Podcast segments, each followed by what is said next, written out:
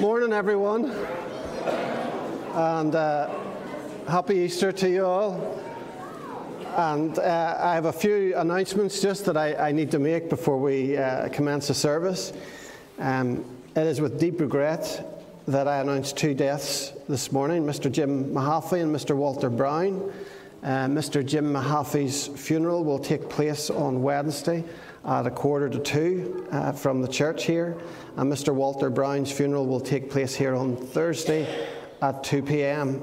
Um, and uh, I just received word this morning as I came in the church that uh, George Wilson passed away during the night as well, and the funeral still to be arranged for that. So our thoughts and prayers go out to both families or all the families at this time.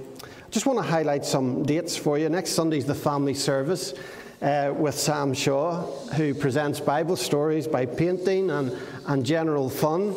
Please bring your children along and uh, make it an out- outreach opportunity. Bring your neighbours' children along as well. They'll have a tremendous time. They'll thoroughly enjoy it. Next Sunday evening will be Life Lounge with uh, waiting for Sophie, the band, leading us in worship at half past seven. And of course, please put in your diary the in church weekend on Friday the 13th and Saturday the 14th of May. And uh, Barry and Tom, Tom will be interviewing Barry about what it's about. Uh, basically, uh, we're looking for God to guide us in the church with regards to what is our vision, where do we want to be in five years' time, ten years' time. And uh, what can we do then to implement that? So that should be a tremendous weekend. Please put those dates in your diary. And uh, there'll be plenty of time to relax as well on that weekend. I just want to take a, a moment to thank Rini um, and Brian for, for banners. These banners here, and Rini has, I don't know if you noticed during the week, there was a beautiful banner for Holy Week that was out in the vestibule, and she's got a new one up today, bright, saying He is risen. So please take a look at that when you go out. So Rini works away in the background, and your orders of service that you, you get every week is Rini's doing those and uh, printing off along with the admin team. I thank them as well for printing off the Easter magazine and so forth. So, a lot being done in the background. Just want to take an opportunity uh, to thank those involved.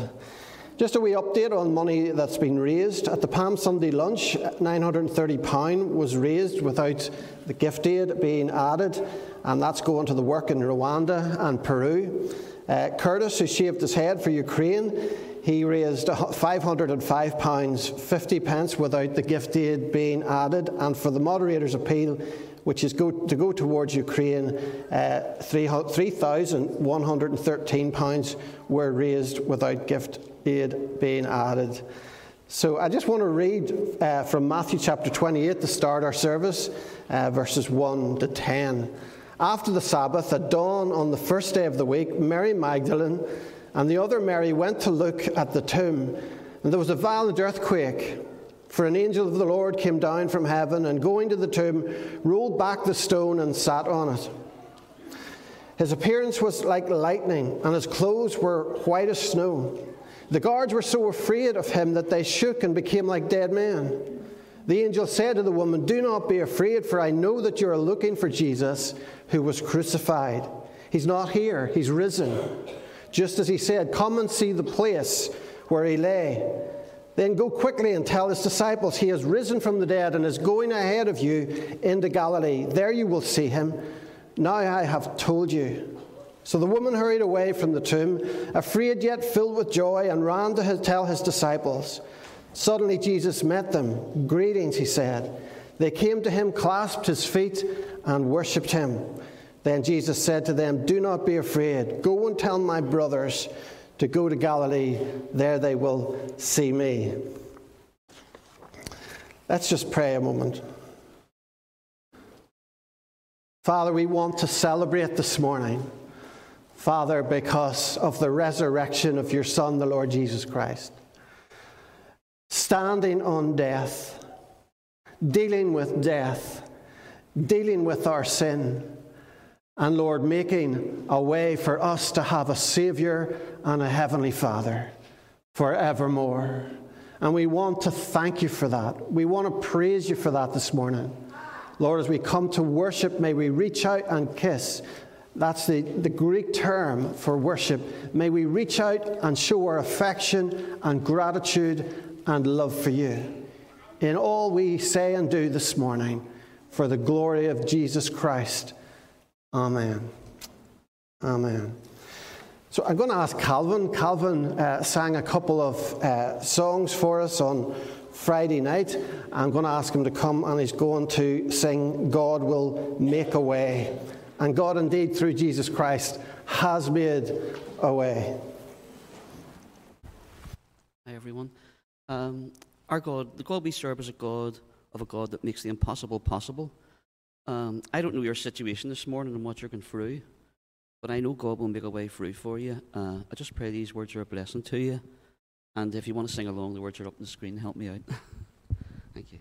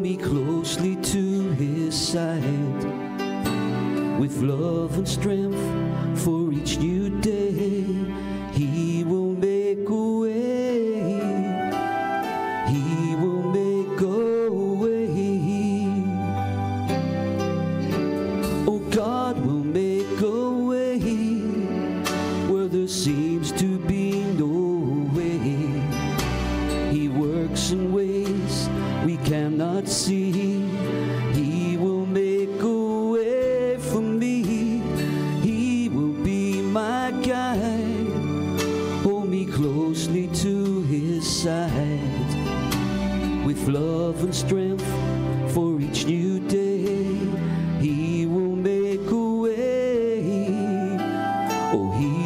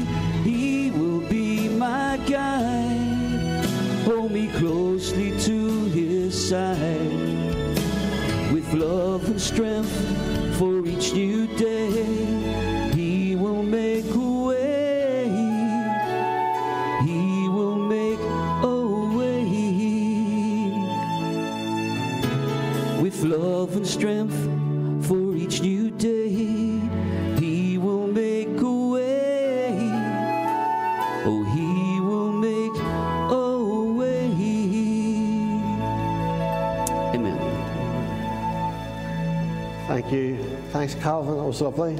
And I hope some of you take heart from that. Some of you have been going through difficult times. And I've said before to God, there are no obstacles, only opportunities. And if you're going through a difficult time, take those words to heart. God can make a way. God can make a way for you. Okay, we're going to sing Jesus Christ is risen today, and I'm really pleased that uh, Florence ha, um, has improved, her health has improved, and she's turned a corner, and she's with us this morning. She was with us on Friday night, and I asked her if she could. Um, if she could choose a hymn, and this is the one she chose for this morning Jesus Christ is risen today.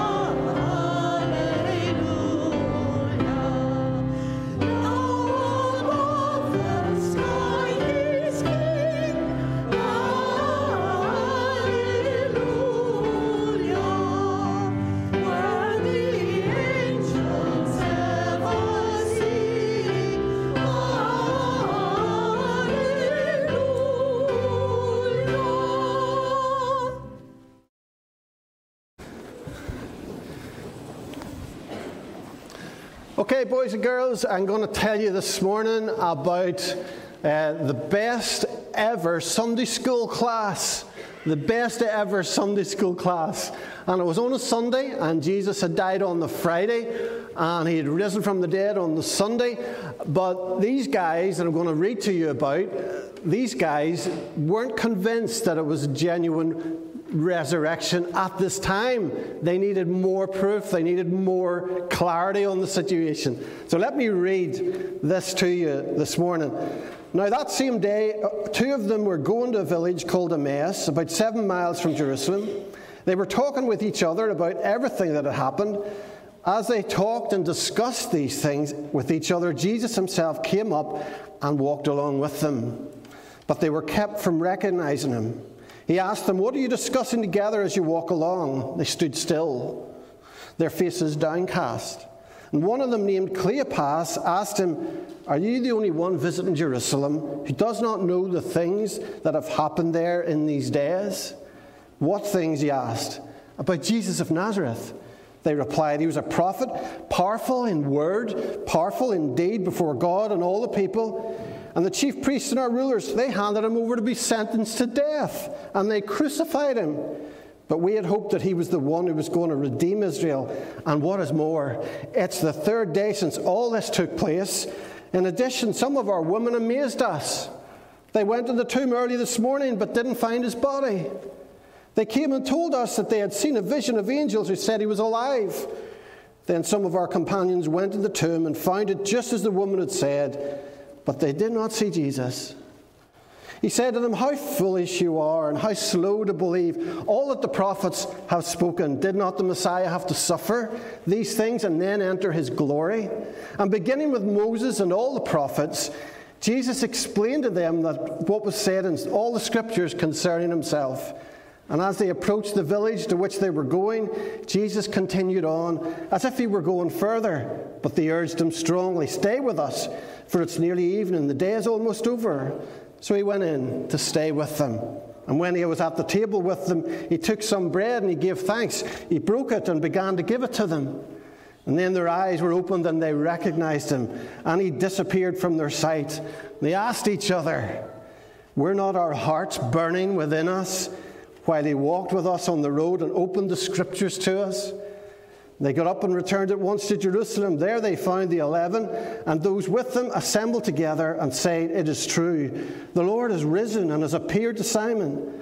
Then the two told what had happened on the way and how Jesus was recognized by them when he broke the bread.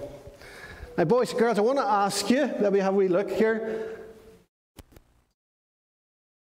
Hold on. It'd help if it switched it on. There we go. What is the furthest you've ever walked? Let's go for anybody walked as far as one mile? Yes, you ha- yes, you have. Two miles? Three miles? Yes, Daisy, you have, have you? Daisy's walked three miles. Anybody more, more than three miles? Oh, Brian has. How far, Brian? Don't know. Well, these guys, they were, had been up in Jerusalem when Jesus was crucified. On the Sunday, then, they were about to head back to their village. Seven miles they had to walk from Jerusalem to Emmaus. So they started walking, and Jesus was at a distance, but they didn't know it was Jesus. But Jesus noticed something about their stature, and they were having a conversation, but they looked very down. What do you look like when you're happy? Yes, good smile. You look at you're smiling. What do you walk like when you're happy? Skip, you know, you're, you're skipping along. I, you see the power walkers up the Loo Road every morning. They're all, and they're real happy and powerful, you know. Look a bit weird, I must admit, but they're, they're all happy, you know. But what do you look like when you're sad? Your face goes down. And you might go along, like if your mum tells you to clean your room, what do you like? You might go, mm, don't want to do that. Mm. and you're shuffling along. Well, these guys were walking to Emmaus and their faces were glum and they're, mm, dear goodness, dear goodness. Jesus came along and Jesus then, Jesus spoke to them, but they, they didn't know it was Jesus. He says, What are you talking about? You look so distressed. You look so sad. What on earth are you talking about? And they said, Haven't you heard? You must be the only person who hasn't heard that about what's happened this weekend in Jerusalem. There was a man there named Jesus, and we thought he was a prophet. And he was tremendous. He healed people, he did all sorts of things, and his teaching was fantastic. But then the chief priests hated him, and they took him, and they got Pilate to crucify him. But what's even more than that, he says, Some of our women went to the tomb this morning, and the tomb was empty. And they said they had a vision of angels. But we're just not sure about it. We're just not sure. Because they looked sad. They didn't look happy at all. And Jesus, this is where the best Sunday school lesson ever came in. On that Sunday, Jesus starts to talk to them.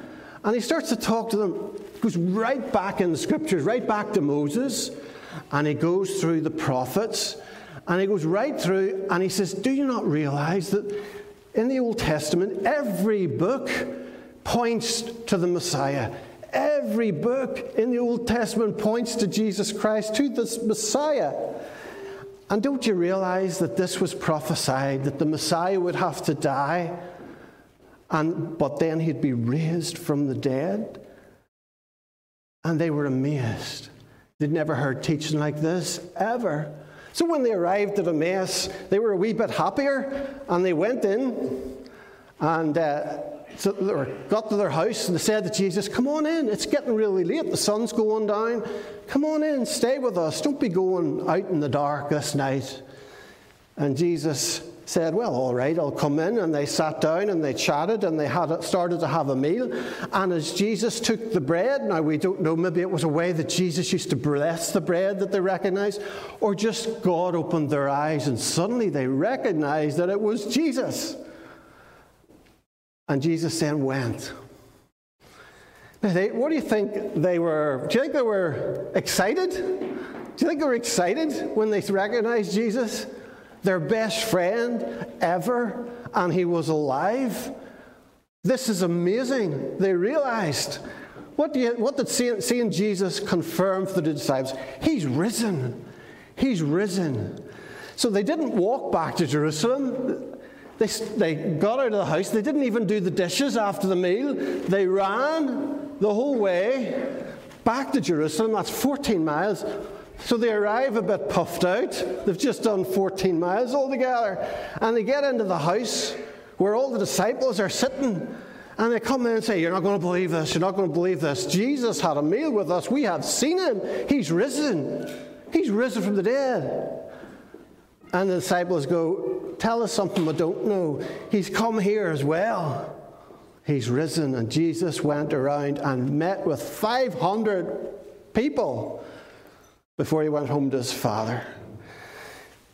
Now, something that could tell you the wee story would be a bit better than me. Okay? I'm going to have a little animation that I'll show you in two minutes what I've been trying to tell you.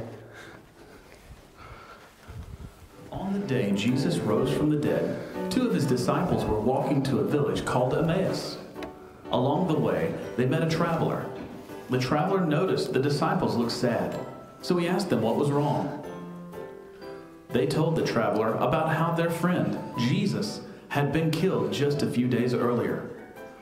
And now, some people had told them that Jesus' body was missing and that angels had said that Jesus was alive.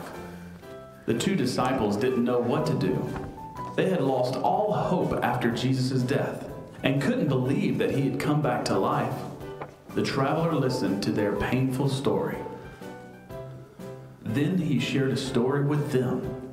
He explained everything the Old Testament of the Bible said about Jesus. His pain and death weren't a surprise.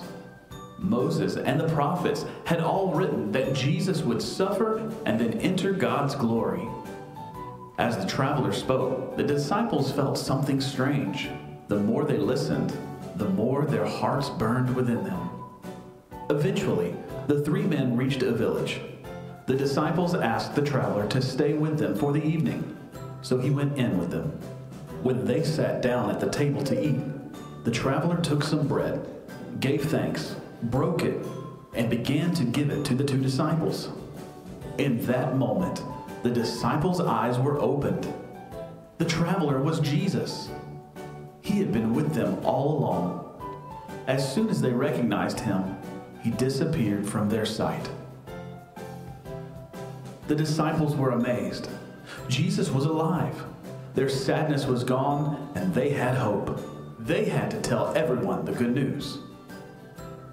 Jesus met the disciples where they were. He understood their suffering because he suffered too.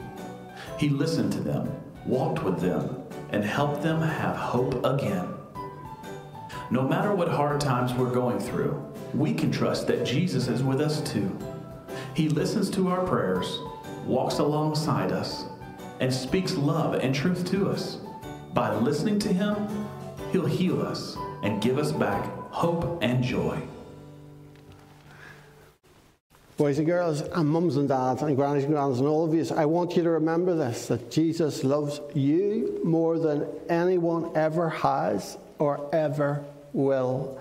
And He's there for you uh, through the tough times and through the good times. He's, he's only a prayer away. Okay, so we're going to sing about His love. We're going to sing, Here is va- love, vast as the ocean. And after this, um, the boys and girls can go out to, to Sunday Club out the back there. If you're a visitor and you have children, you're very, very welcome. Out the back, someone will meet you just in the vestibule and show you where to go. If you have a wee baby, you can go to the creche. There'll be somebody in the creche, and there's a television there that you'll be able to watch the rest of the, uh, the service there also. But let's stand. Here is love, vast as the ocean.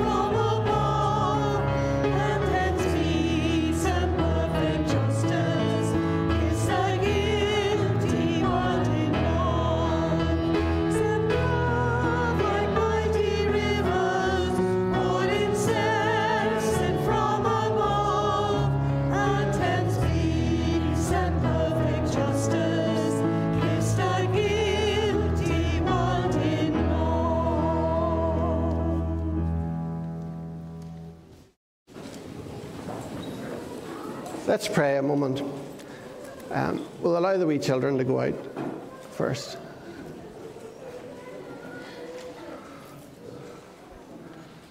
We'll see you later. Okay, see you later.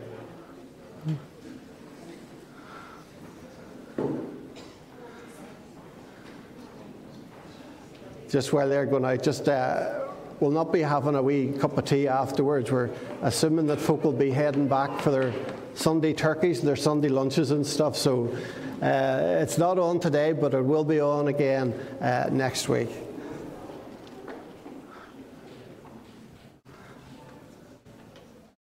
It's great to see so many young people. It's tremendous to see so many young people going out there. Does your heart good, doesn't it? Um, right, we're going to pray. Let's pray. We want to pray for. Uh, those that are going through difficult times at the moment. Father, we, we think of Ukraine. Uh, we think, Father, of those people who are going through an awful time, Father, who have lost loved ones, who are just horrific times, Lord, horrific times. And Lord, we thank you that you have on the ground people from Samaritan's Purse and people from uh, Tearfund and people from Open Doors and people from Christian in Need, Christian Aid. And Lord, we, we just pray, Father, for all those groups, those people that are there, um, that Father, that you might bring the love of Jesus through them, that you might bring the hope of Jesus through them. That Father, although it's terrible what they're going through now, we pray that you would give them hope and bring them something more positive, Lord, in their lives. That God, out of this terrible situation, that you would bring blessing and life. Lord, we pray, Father, for folk in our own congregation. And it's good to see folk who are coming on with their health, Lord, and we just thank you for that. And but we want to pray for those who would love to be here this morning, but just feel vulnerable, or uh, to COVID perhaps, or or feel just just not well enough to come out. We pray, God, that you would be with them, Lord, your strength would be in them. That God, as they watch the service this morning, that they might be uplifted. And Lord, that your grace, which you tell is us that is sufficient for us, God would be sufficient for them. Lord, we pray, put your arms around them. And Lord, give them a hug. Lord, give them a, a, a, an embrace, God, that you are close by their side. And Lord, that you will make a way. In Jesus' name, we ask all of these things. Amen.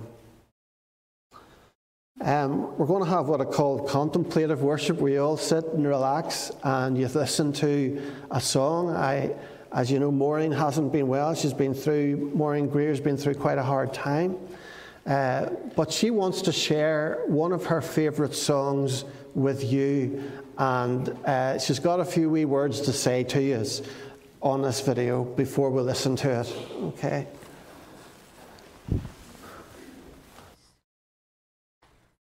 through my life and in all different situations, you know, God has always given me song. And in Isaiah, which some people know is my favourite book, it says, Surely God is my salvation. I will trust and not be afraid. The Lord, the Lord is my strength and my song.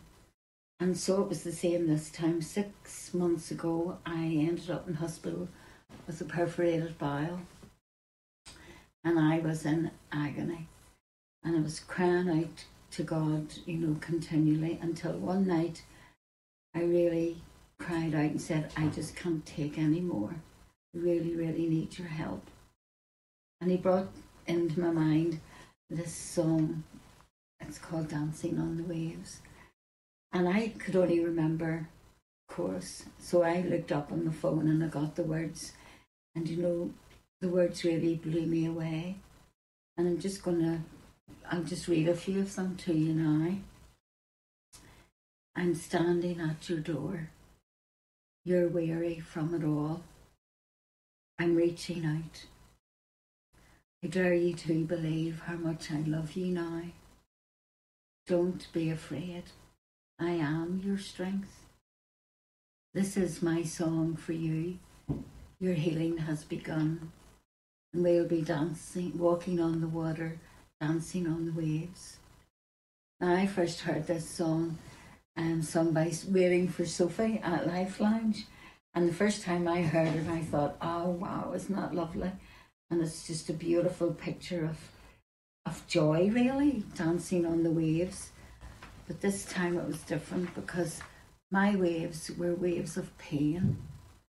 But yet the, the promise was he was going to dance with me through this pain. And that's what he did. He didn't take the pain away right away, um, but he did help me through.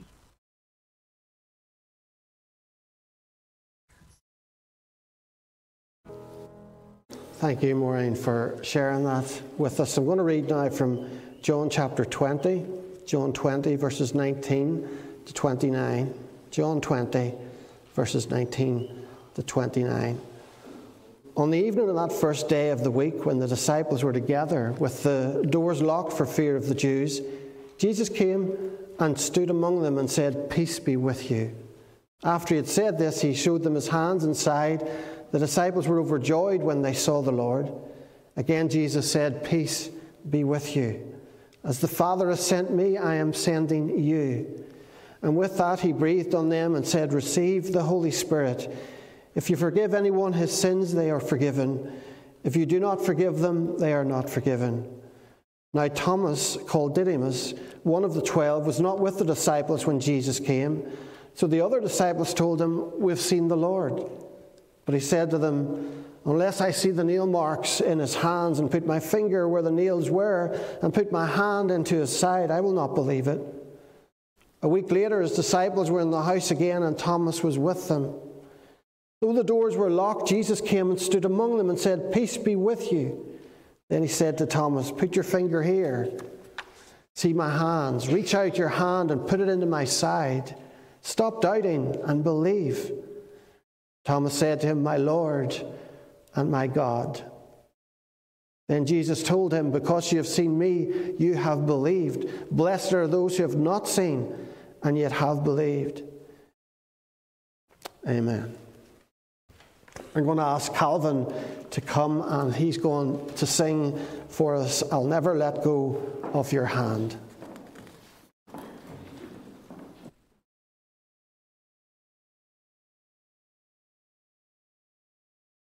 Sometimes there can be a, a, mountain in front of us and we can't see no way over it, no way around it. But uh, we'll have the promise that God says He will never leave us nor forsake us. And this song is special to me in my life. There's been so many things I've been through in my life that I know God's brought me through it, and I hope He brings you through whatever you're facing this morning. That's called I'll Never Let Go of Your Hand.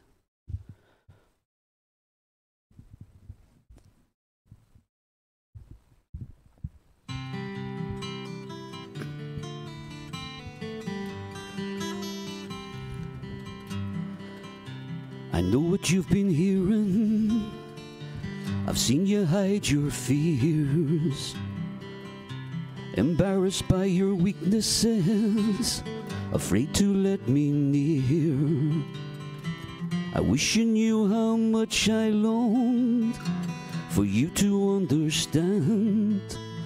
No matter what may happen, child, I'll never let go of your hand. I'll never let go of your hand.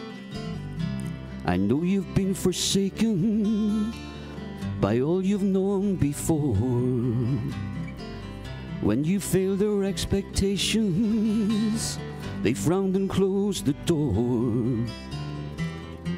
And even though your heart itself should lose the will to stand, I'll never, no, never I'll never let go of your hand. For this life that I have given you, no one can take away. Cause I've sealed it with my spirit, blood, and word. The everlasting Father has made his covenant with you and he's stronger than the world you've seen and heard. So don't you fear to show them all the love I have for you. And I'll be with you everywhere and everything that you do. And even when you do it wrong and miss the joy I've planned, I'll never, no, never, I'll never let go of your hand. I'll never let go of your hand.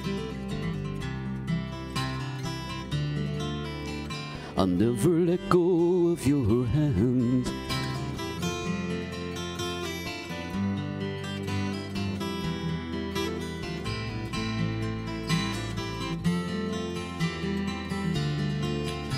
No, I'll never let go of your hand.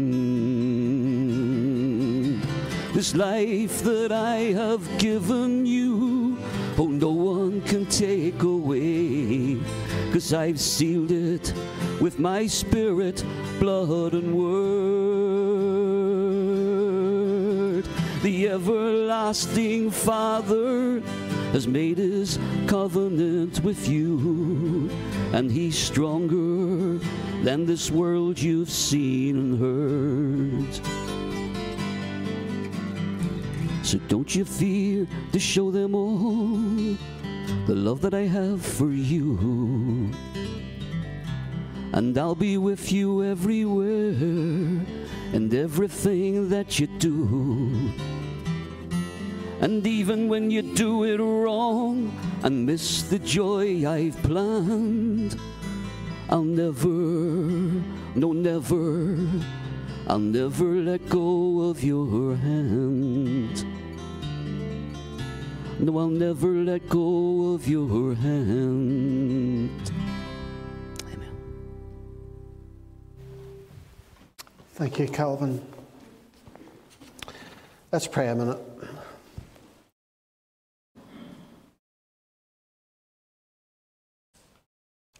God, thank you for sending Jesus. And thank you, Jesus, that you came. The Holy Spirit, won't you teach us more about his lovely name? Amen. There's a comic strip of Charlie Brown and Lucy where Charlie Brown says to Lucy, I got straight A's. Isn't that great? And Lucy turns and looks at him and says, I don't believe you, Charlie Brown. Unless I see those straight A's on your report card for myself, I can't believe you. You see, there are some things which don't fit what we know. As far as Thomas is concerned, people don't rise from the dead. Christ's resurrection doesn't fit with what he knows. Psalm 22 is a powerful psalm written almost a thousand years before Christ. It graphically depicts the crucifixion. The descriptions of the horror of the cross, they're easily recognizable. Christ's disjointed body, his thirst, his failing heart, his pierced hands and feet, his humiliation. And those heart wrenching words he spoke which began the psalm My God, my God, why have you forsaken me? The accuracy in Psalm 22, it's absolutely amazing. And even more so when you realize that the Romans did not invent death by crucifixion until 300 years after this psalm had been written. The prophetic insight in this psalm, it may excite us because we recognize how God had been preparing for the cross so many years before. But the women who sit breaking their hearts at the foot of the cross aren't thinking of Psalm 22. And the disciples who are in bits that day, they're not thinking about Psalm 22. The grief runs deep within them and their minds go dark. The death death, it's more painful than any death that they've ever experienced, any grief that they've ever experienced, because not only had they lost the death, not only had they lost a friend, but also the death of hope had come. Their hope had died. Different people grieve in different ways. Many find it helpful to have lots of people around them when someone passes away. And uh, some people, though, like to just keep busy, like to work and keep busy. But some people like time out. Some people like to be on their own. They like to think things through. They like to get their head around what's happened They like to be alone. Perhaps Thomas is one of those people. He's not with the others when Jesus appears. Perhaps he's deliberately absent because he needs time to just grieve, to get on his own and think through what's happened. I want you this morning to feel the weight of despair which the disciples feel when they waken up on that Saturday morning, that you also might come out of that despair and experience the fullness of the joy when they find out that he's risen from the dead. But Friday, they'd seen their master and their friend bleeding from his head, bleeding from his feet, being taken down off the cross and laid out in a tomb. Absolutely heart wrenching, absolutely devastating. That hoped that all that Jesus had said, they'd hoped that it was true. They were convinced it was true. Some of them left their wives and families to follow him. But now it was all over. Now it was finished. Their hopes and their dreams lay in pieces, shattered on the floor. Many questions, I'm sure, were running through their heads. Questions like, well, what now? What do we do now? Where do we go now? Where did we go wrong? Did we misunderstand him, the stuff that he told us about? Or was it just wishful thinking on our part that he was the Messiah, that he was the Christ? Jesus Christ was now dead, and their hope died with him. Paul in 1 Corinthians 15, verse 17, he writes, If Christ has not been raised, your faith is futile. Christianity is the only religion where everything depends on one person, namely Jesus Christ. Did he rise or not? And Paul points out in 1 Corinthians 15 that resurrection is the hinge on which everything else depends. Take away the resurrection of Jesus, and our faith completely falls apart. If Christ has not been raised, says Paul, then our preaching's in vain, your faith's in vain, our sins are not dealt with, there is no afterlife. If our hope extends no further than this life, says Paul, then we are to be most pitied. Our faith is no more than a psychological crutch. What a dark place to be on that Saturday morning. And I suspect this is the point where the disciples' hearts had sunk to. Not perhaps putting those words, but without a Messiah, without Christ, what do we do now? It's back to reality, boys. It's back to fishing. It's back to collecting taxes. On the Thursday, life was full of meaning for them boys. But by Saturday, the meaning of life had suddenly dropped out of their world. Jesus is dead, and our hope has died with him. I want you to stop for a moment and realize that this is the world today of the unbeliever. It's a world without hope, it's a world without meaning. Many don't want to talk about the reality of death, they'd rather ignore it. They'd like to pretend it's never going to happen to them. Others will try to avoid death by striving to keep their bodies fit and healthy, which is a good thing. It's good to keep your body fit and healthy.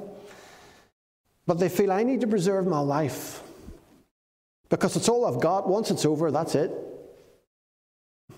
So I need to preserve it as long as I can. People try to deal with death in different ways, and it's difficult. But no matter how you try to deal with it, death is still there at the end of the road. You're on a conveyor belt in a sense, and it doesn't matter how many ways you try to slow that conveyor belt down, death is still at the end of the road, and there's absolutely nothing you can do about it. And the only way to change that is if someone somehow comes along and defeats death once and for all.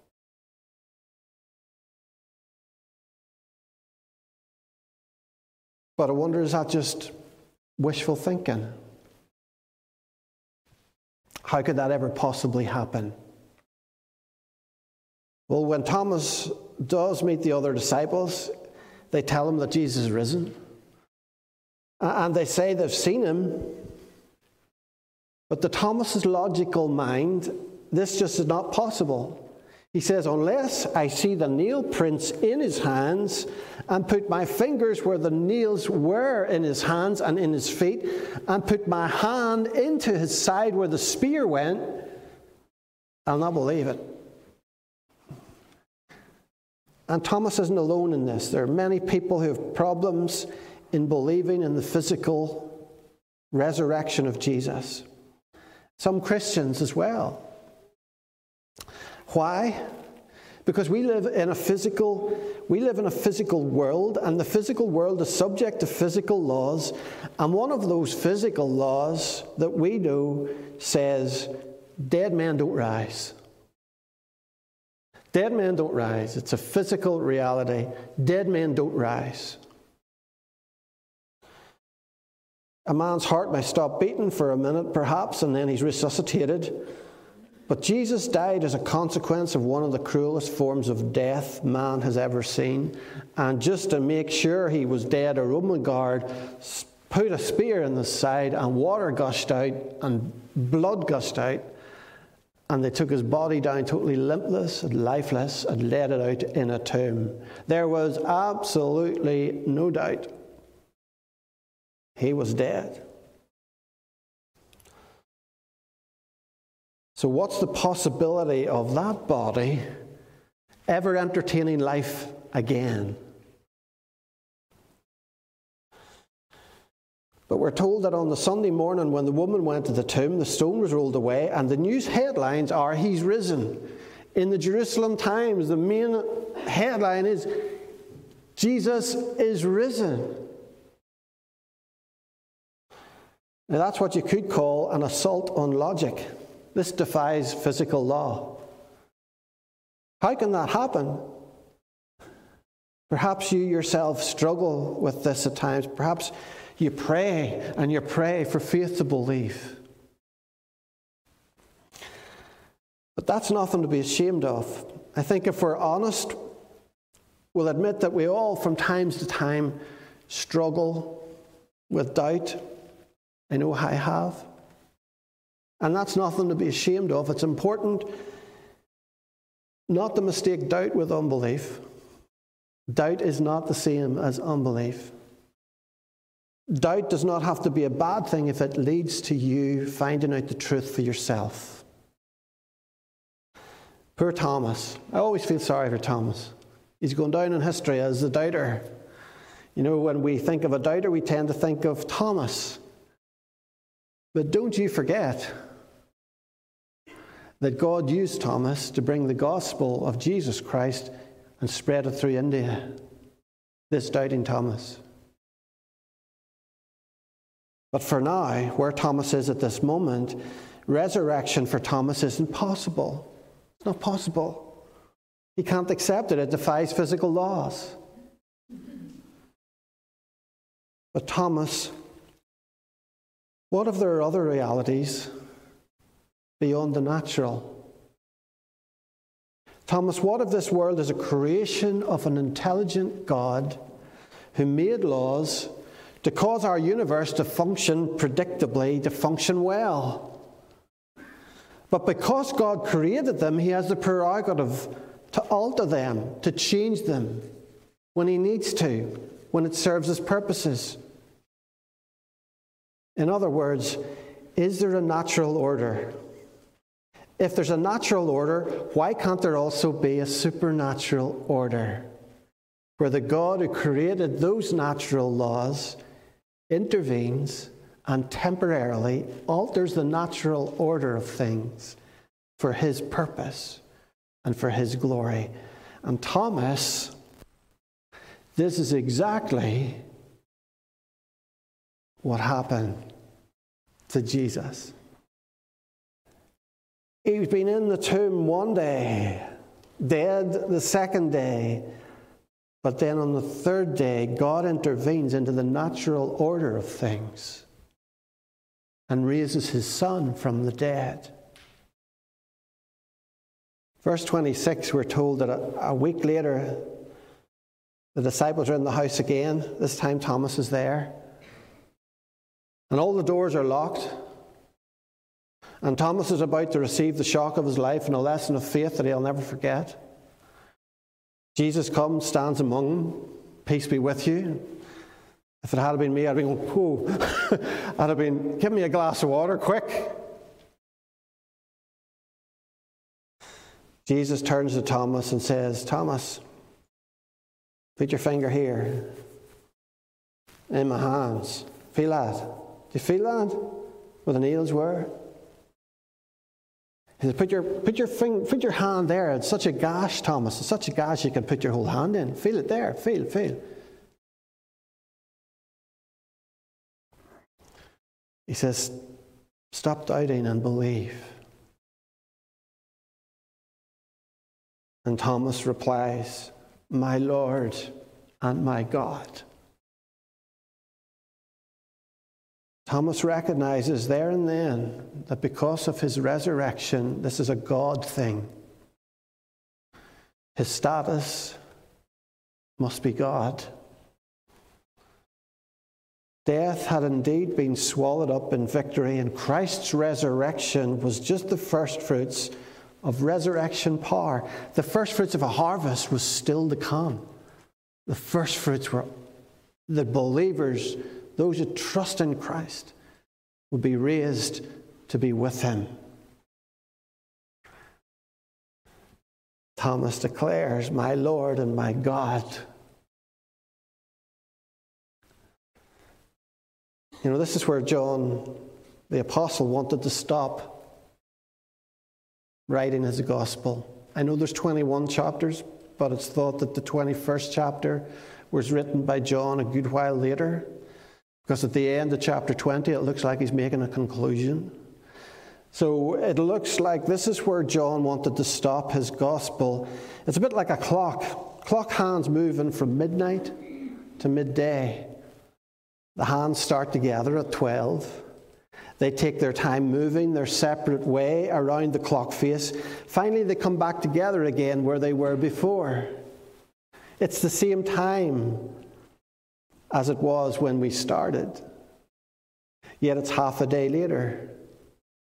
And that feeling of coming around the circle and ending up where we started is what John intends us to have in his book. He starts with, in the beginning in chapter 1. In the beginning was the Word, who is namely Jesus Christ. In the beginning was the Word, and the Word was with God, and the Word was God. And he finishes in chapter 20 with, of his gospel with Thomas's declaration, My Lord and my God. And in between, of course, there are all those interactions that Jesus has with many people in life. Nicodemus, healing the blind man, healing the leper, feeding the 5,000. His family, his disciples, hundreds of people touching him, the paralyzed man, all sorts of interactions, all sorts of events and experiences that Jesus has from the beginning of John's Gospel to the end of John's Gospel. And John then concludes saying, Jesus performed, you know, Jesus did actually a lot more than what I'm telling you. He says, Jesus performed many other signs in the presence of his disciples, which are not recorded in his book.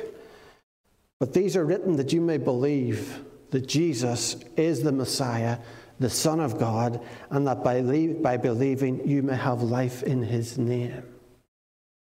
And when we put our trust in Christ and we turn from our sin and turn to God, it's called repentance. When we turn from our sin and we turn to Christ and say, Lord, I give you my life, forgive my sin. I believe in what you did at Calvary for me, that that was punishment in my place. Cleanse me Be my Lord. Be my Savior. And John tells us this is why I've written the book. This is why I've written my gospel, that you might believe and have life. And that when your life is finished here, that you go to be with Christ. That you go to be with Him for all eternity. That's why I write this gospel. But from that now till then, you'll have Christ right beside you. In front of you, beside you, behind you, within you. You'll have Christ with you always, even in death. Yea, though I walk through the valley of the shadow. What's the shadow? Well, Christ is the light in that death situation. He's the one that casts the shadow. Even in death, He'll be with you. And I just want to challenge you if you have not trusted Christ and you've put it off and you think, I'll leave it till I'm older, I'll leave it till I'm a bit later, I'll have a bit of fun now, and a, you know, you're thinking you're having fun, but there's no meaning in it. Fun and meaning in life is knowing Christ. Don't put it off. Do it today. And I'm happy to stay behind here till six o'clock tonight. If you want to do it, I'll lead you to Christ because it's the best person. He is the one that you should not go through this life not knowing. And he certainly you shouldn't face death without him. Christ is risen. It's tremendous. Death has been swallowed up in victory. In Christ, victory. Christ is now, our death is now under Christ's feet. He stood on it, he's, he's leant on it, it's done. He's sovereign over it. I'm just going to finish with something. Um, I'm going to introduce you to some, to some witnesses of resurrection this morning. I couldn't get the disciples, they were busy. but I've got something else. I've got other witnesses of resurrection. I've got a whole bunch of witnesses here. A whole bunch of witnesses. Every flower that you see has come from a seed. Every plant that you see has come from a seed. Every tree, no matter how big and massive they are, has come originally from a seed. Every field of wheat come from seed. A seed that's had to go into the ground and that's had to die first before life is formed. And Jesus died that we might have life. And that we might have life with Him. Look around you. If you're out for a walk this Easter afternoon, look around you. The earth is filled with God's witnesses of resurrection. Death in a seed, life formed. Christ died that he might rise from the dead, and that He's just the first fruits of resurrection. If you trust in Him, you're part of a whole bunch of believers, a whole harvest, a greater plan of God which is yet to come. Let's pray. Father, we thank you for your Son, the Lord Jesus Christ. We say hallelujah this morning, Lord. I feel like I'm a Pentecostal Presbyterian. Father, we praise you that you have sent your Son, that He came and He didn't quit, but He went right to the cross. And then He stood on death by His very resurrection and offers us life in Him, life in Him, life through Him. His presence with us now and into eternity. Lord, what a story it is. It's the best story ever. And it's true. And we thank you for it. Lord, put it in our heads, transport it into our hearts, and make it walk in our feet in our everyday lives. In Jesus' name, amen. So we're going to finish with um, cornerstone. Christ is our cornerstone. And a few weeks' time, we're going to be looking at what it is that weekend, that in church weekend. What do we want our church to be? Where, what is God saying to us about what He wants us to be? And we're told in the song that Christ is the cornerstone. He's the one that holds it all together. So please come to that. And please pray from now till that day that God would reveal to us who we are to be as His people. Let's stand and worship.